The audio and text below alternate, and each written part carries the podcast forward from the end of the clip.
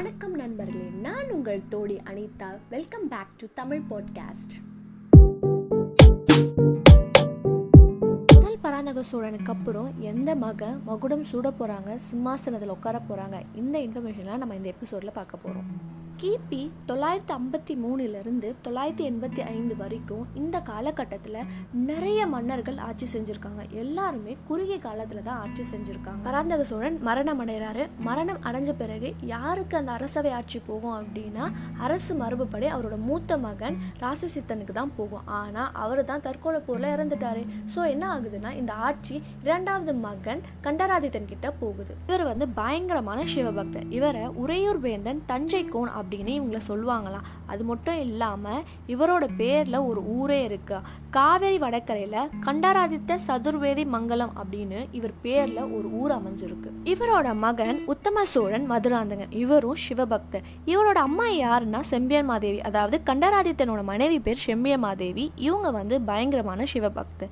இவங்களோட காலத்தில் தான் பல கோயில்கள் வந்து கற்கோயிலாக மாற்றிருக்காங்க அப்படின்னு சொல்கிறாங்க இவங்க என்ன பண்ணுவாங்க அப்படின்னா கோயில்களுக்கு ஆடை அணிகலன் வெள்ளி பாத்திரம் பாத்திரம்லாம் வந்து தருவாங்களாம். சில இடங்கள்லாம் வந்து தானமாக கூட கொடுத்துருக்காங்க அப்படின்னு சொல்கிறாங்க கண்டராதித்தன் அவரோட காலத்தில் என்ன பண்ணுறாரு அப்படின்னா தக்கோல போரில் பல்லவ மன்னர் மொத்த தொண்டை நாடு எடுத்துகிட்டு போயிட்டாங்களா? அதில் ஒரு சில இடங்களை வந்து திருப்பியும் கைப்பற்றுறாரு. கொஞ்ச நாள் கழிச்சு அவரும் இறந்துடுறாரு. அவர் இறந்த பிறகு யார் வரணும்? அவரோட மகன் வரணும் இல்லையா? அவங்களோட மகன் மதுராந்தகன் ரொம்ப சின்ன பையன். ஸோ அதனால வந்து அவங்க தம்பி அரிஞ்சியன் தான் வந்து ஆட்சிக்கு வராங்க. அரிஞ்சியனுக்கு இரண்டு மனைவி வீமன் குந்தவேர் கோதை பிராட்டியார். இந்த கோதை பிராட்டியார் வந்து கோயில் திருப்பணி செய்வதில் வந்து ரொம்ப ரொம்ப ஸ்பெஷலான பர்சன் எப்படி வந்து செம்மியமாதேவி இருந்தாங்களோ அதே மாதிரி தான் கோதை பிராட்டியார் இவங்களுக்கு வந்து ஒரு மகன் பிறக்கிறாங்க. அவங்க யார் அப்படின்னா சுந்தர சோழன். இவர் வந்து மீறி இருக்க தொண்டை நாட்டை எல்லாமே கேப்சர் பண்ணணும் அப்படின்னு சொல்லி போர் செய்கிறாரு அந்த போர்க்களத்தில் அவர் இறந்துடுறாரு. சப்போஸ் ஒரு மன்னர் இறந்துட்டார்னா அடுத்து அந்த ஆட்சியில் வருவது யார் அப்படின்னா அவரோட மகன். எஸ் சுந்தர சோழன் ஆட்சியில் வராங்க.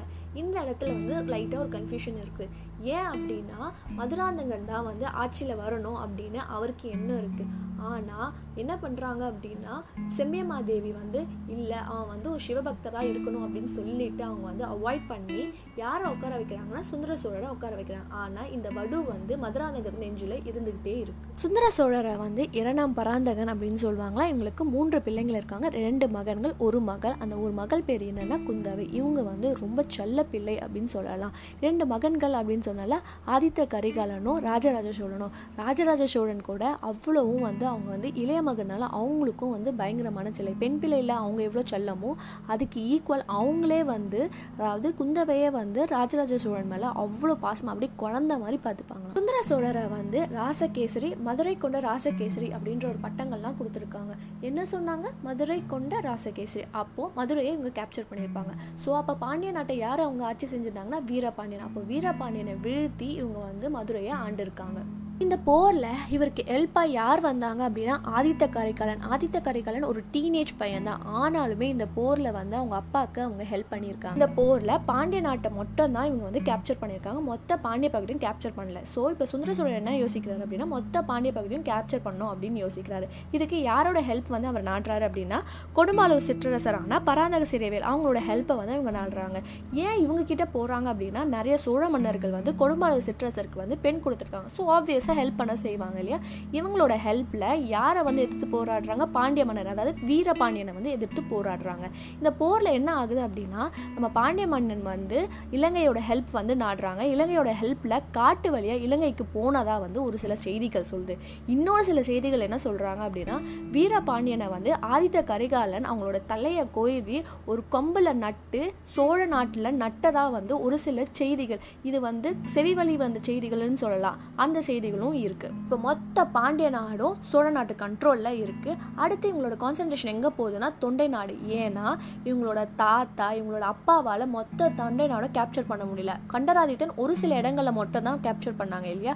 ஆனால் மொத்த தொண்டை நாடும் அவங்களால கேப்சர் பண்ண முடியல. சரி திருப்பியும் போர் செய்கிறாங்க இந்த போர்லேயும் ஒரு சில இடங்களை வந்து கைப்பற்றாரு அதில் காஞ்சி முக்கியமாக காஞ்சியை வந்து கைப்பற்றுறாங்க.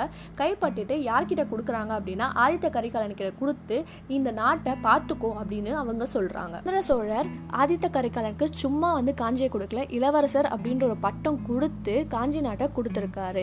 இவர் என்ன பண்ணுறாருன்னா ஆதித்த கரிகாலன் அங்கே ஒரு பெரிய தங்க அரண்மனையை கட்டுறாரு. யாருக்காகனா? அவங்களோட அப்பா சுந்தர சோழருக்காக. இந்த செய்தியெல்லாம் இந்த விஷயம்லாம் என்ன ஆகுது அப்படின்னா மதுராந்தகருக்கு ரொம்ப கஷ்டமாக இருக்குது ஏன்னா நான் ஆல்ரெடி சொல்லியிருந்தேன் அவருக்கு ஒரு பெரிய வடு இருந்தது. ஏன்னா அவர் வந்து அரசு ஆள முடியல அப்படின்னு சொல்லிட்டு ஒரு வடு இருந்ததுன்னு சொன்னால இது வந்து அவருக்கு ரொம்பவுமே அதிகம் ஆகுது. அதுவும் இல்லாமல் கூட இருக்கவங்க எல்லாருமே நிறைய ஏற்றியும் விடுறாங்க. நம்ம வருடம் கழிச்சு சுந்தர சோழருக்கு உடல்நல குறைவாக ஏற்படுது. இதனால் வந்து வருத்தப்படுற மதுராந்தகன் எதுக்கு வருத்தப்படுறாரு அப்படின்னு பார்த்தீங்கன்னா அவரோட சித்தப்பா உடம்பு சரியில்லைன்னு கவலைப்படல.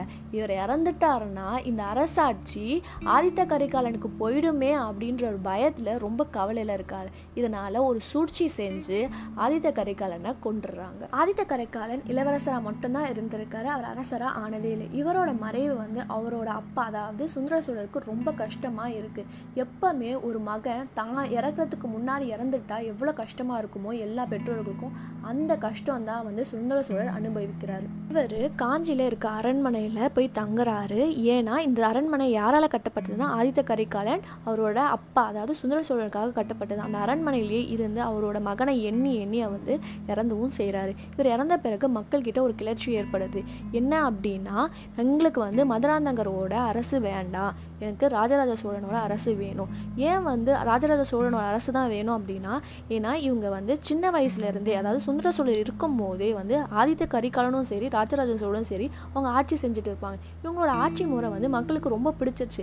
மதுராந்தகன் வந்து அந்த மாதிரி எந்த செயலும் செய்யலை. அதனால் வந்து இவங்க வந்தால் சரியாக இருக்காது அப்படின்னு மக்கள்கிட்ட இருக்க ஒரு நம்பிக்கை. ஆனால் ராஜராஜ சோழன் என்ன சொல்லியிருக்காரு? அதாவது அருள்மொழிவர்மன் என்ன சொல்லியிருக்காரு அப்படின்னா என்னதான் நான் வந்தால் அது சரியாக இருக்காது. என் அண்ணன் இருக்காங்க. என் அண்ணன் நல்லா ஆட்சி பண்ணுவாங்க. என் அண்ணனுக்கு பெண்ணு தான் நான் அப்படின்னு சொல்லுவாங்க. எங்கள் அண்ணனுக்கு எப்போவுமே நான் உறுதுணையாக இருப்பேன் அப்படின்னு அவர் சொல்கிறாரு இவர் சொன்ன ஒரு வார்த்தைனால மக்கள் எல்லாமே மதுராந்தகனோட ஆட்சி முறையை எடுத்துக்கிறாங்க. இந்த மதுராந்தகன் யாரை உங்களுக்கு தெரியும்னு நினைக்கிறேன்? கண்டராதித்தனோட மகன். இவருக்கு அப்போவே வந்து ஆட்சியில் அமரணும் அப்படின்ற ஒரு ஆசை இருந்தது. ஆனால் அது வடுவாகவே இருந்ததுன்னு அப்படின்னு சொல்லலை. இப்போ அவரோட கனவு எல்லாமே நிறைவேறுது. இவர் ஆட்சிக்கு வரும்போது எல்லா பிரச்சனையும் சீரமைச்சது. அதாவது தொண்டை நாட்டில் காஞ்சி வரைக்கும் வந்து ஃபுல்லாக எக்ஸ்டெண்ட் ஆகிருந்து ஸோ வந்து போர்கள் எதுவுமே இவர் செய்யலை இவர் எதில் வந்து கான்சென்ட்ரேட் பண்ணார் அப்படின்னா மக்கள் பணிகளை வந்து ரொம்ப கான்சென்ட்ரேட் பண்ணார். அதாவது வந்து எப்படி டீம்ஸ் அமைச்சு எந்தெந்த பிரச்சனைக்கு எப்படி வந்து சொல்யூஷன் கொடுக்கலாம் அந்த மாதிரி செயல்கள் தான் செஞ்சார். அதுக்கப்புறம் இல்லாமல் அறப்பணி செஞ்சார். அதாவது கோயில்கள் கட்டுறது அதுக்கப்புறம் வந்து நிறைய புலவர்களை வந்து என்கரேஜ் பண்ணுறது இந்த மாதிரி விஷயம்லாம் அவர் வந்து செஞ்சார். அவருக்கு வந்து ராசகேசரி விக்ரம சோழமனார் அப்படின்ற ஒரு பட்டம் கொடுத்துருக்காங்க.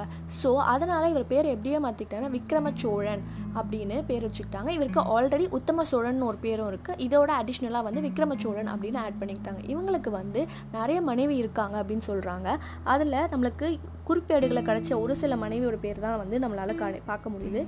யார் அப்படின்னு பார்த்தோன்னா பட்டாந்தான் தொங்கிய மழப்பாடி தென்னவல் அதுக்கப்புறம் வந்து பழுவேட்டரையரோட மகள் வந்து வானமாதேவியும் வந்து இவங்களுக்கு வந்து மனைவியாக இருக்கதா இவங்க சொல்கிறாங்க இவங்க எல்லாருமே என்ன பண்ணுறாங்க அப்படின்னா இவங்களோட மாமியார் யார் அவங்க மாமியார் அப்படின்னு பார்த்தோம்னா செம்பியமாதேவி. இவங்க வந்து ஆல்ரெடி நான் சொல்லிட்டேன் சிவபக்தர் அப்படின்னு சொல்லிட்டு. இவங்க கூட சேர்ந்து சிவப்பணிகள் எல்லாமே அதாவது கோயில்களுக்கு செய்ய வேண்டிய எல்லா பணிகளும் இவங்க செஞ்சுட்ருக்காங்க. இவங்களுக்கு மனைவி பல பேர் அப்படின்னு நம்ம சொன்னாலுமே இவங்களுக்கு பிள்ளைகள் இருக்காங்களா இல்லையா அப்படின்ற இன்ஃபர்மேஷன் நம்மளுக்கு கிடைக்கவே இல்லை. இவர் வந்து நல்ல ஆட்சி முறை செஞ்சார் மக்களுக்கு தேவையான எல்லா விஷயங்களும் செஞ்சார் அப்படின்ற இன்ஃபோ மட்டும் தான் கிடைச்சது.